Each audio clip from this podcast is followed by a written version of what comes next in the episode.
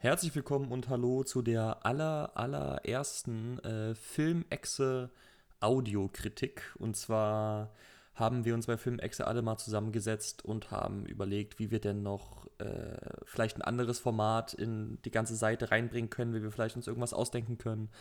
Und äh, da hatten wir die Idee, dass wir quasi neben den normalen Kritiken noch äh, Audiokritiken anbieten, die sich so 10 bis 15 Minuten lang ungefähr in dem Dreh bewegen werden.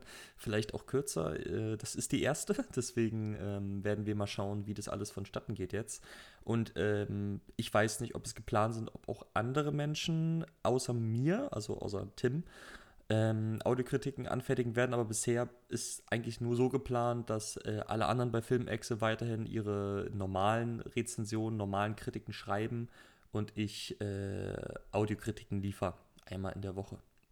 Und diese Woche wird es über äh, die Hüterin der Wahrheit, Dinas Bestimmung gehen. Äh, das ist ein Film aus Dänemark, den wir, äh, muss man auch jetzt gleich erstmal vorneweg sagen, von Polyband zugeschickt bekommen haben äh, mit einer Rezensionskopie, was äh, ganz toll, lieb und nett ist von Polyband. Äh, hier nochmal ein sehr großes Dankeschön an, an Polyband raus.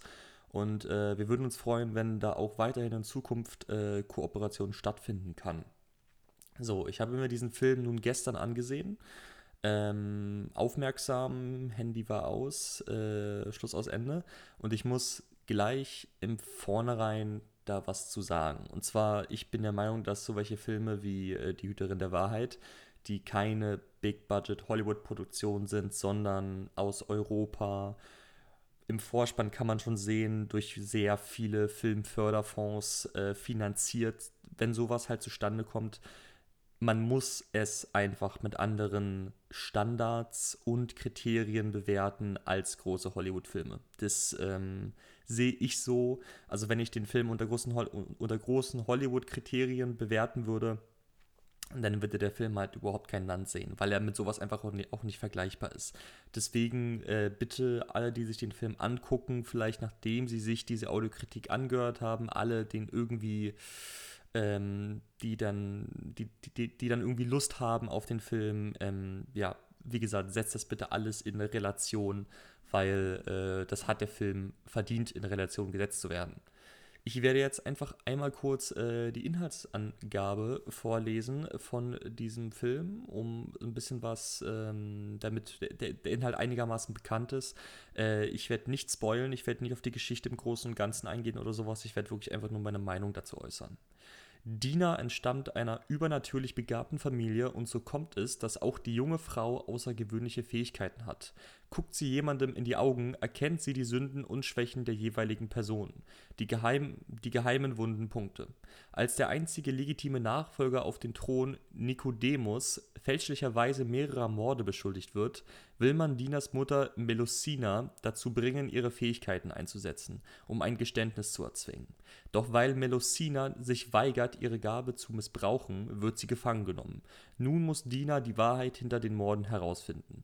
Rasch gerät sie dabei in einen lebensgefährlichen Machtkampf, bei dem der zwielichtige Drakan treibende Kraft ist.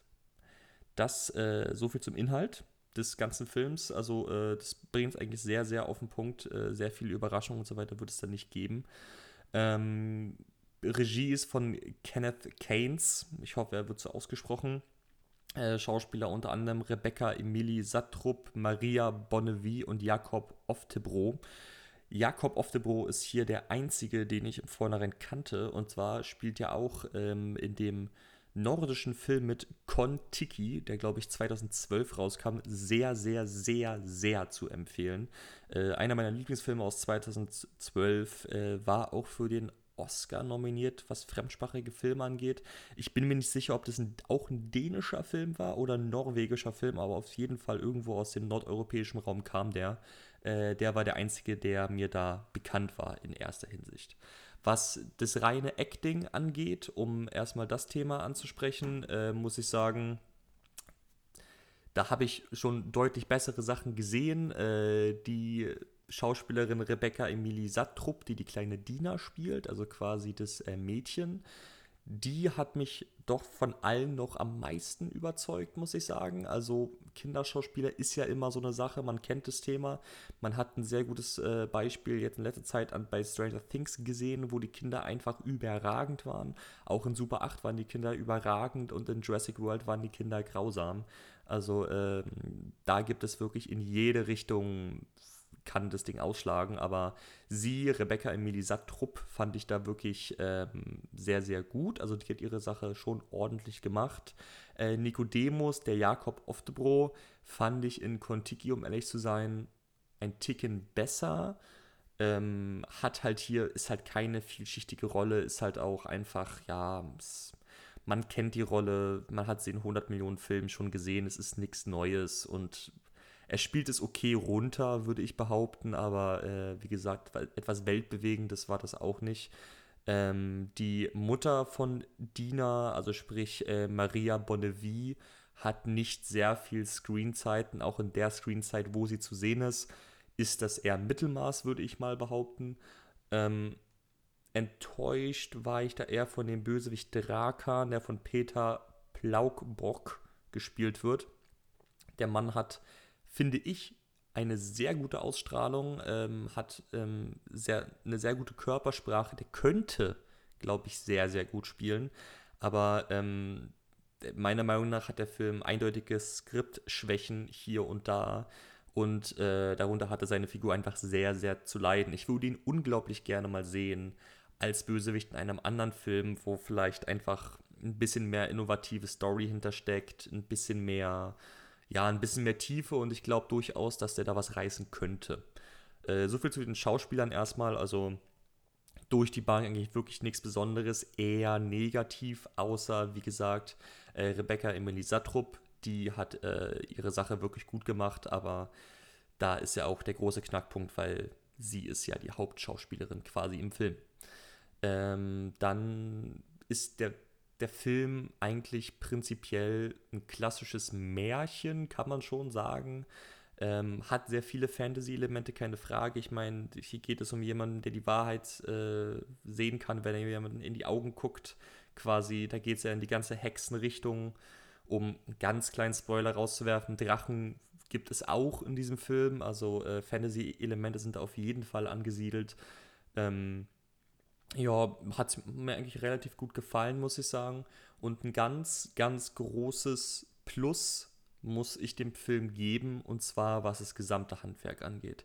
Also von der Kamera, von dem Schnitt, von der Optik, von dem Grading, von der VFX vor allem, und das hat mich äh, am meisten überrascht fast, war der Film durchaus gut. Ich kenne das exakte Budget vom Film nicht. Es kann nicht so hoch sein, weil ähm, ich habe es nicht mehr genau im Kopf, aber im Vorspann habe ich sowas gesehen wie Icelandic, äh, Filmfonds, äh, ich glaube der norwegische auch, dänische mehrere. Also es ist wirklich ein Film, der durch äh, sehr, sehr viele Fonds finanziert wurde. Und ähm, normalerweise europäische Filme, wenn es jetzt keine pur englischen Filme sind, haben meistens nicht so eine großartige VFX vorzuweisen eigentlich. Aber ähm, für wirklich einen, einen Low-Budget-Film wie äh, Die Hüterin der Wahrheit hier war das alles sehr, sehr ordentlich doch eigentlich sehr gute Lichteffekte. Es gibt einige Szenen, kann man mal drauf achten, wenn man sich den Film anschaut. Äh, nachts vor dem Lagerfeuer zum Beispiel in der großen Totale, wo wirklich der Lichteffekt von dem Feuer an den Felswänden und so weiter doch ordentlich realistisch aussieht. Die Drachen sehen nicht lächerlich aus, wurden auch wirklich nicht extra sehr viel in die Unschärfe gepackt oder sowas. Also es hält sich alles echt in Grenzen. Da haben sie eigentlich gute Arbeit geleistet, muss ich sagen. Das ist europäisch gesehen über dem Standard meiner Meinung nach äh, und kann sich durchaus sehen lassen. Kameramäßig, finde ich, hat man sich da auch eine Menge schöne Sachen ein, einfallen lassen.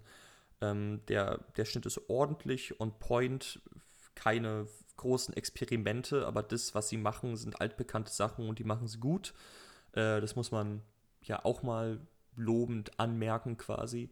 Und ähm, deswegen finde ich, kann man dem Film handwerklich eigentlich nicht viel, ähm, kann man dem, kann, ja, kann man da eigentlich nicht, nichts viel Schlechtes sagen. Und äh, damit will ich eigentlich auch schon zu meinem Fazit kommen. Ich würde diesem Film, ich schwanke ein bisschen zwischen 6 von 10 und 7 von 10, um ehrlich zu sein. Ich würde für jetzt letztendlich eher zu einer 6 von 10 tendieren, weil so schönes Handwerk auch ist und ich immer noch der Meinung bin, dass ein sehr, sehr gutes Handwerk sehr, sehr wichtig ist für einen Film.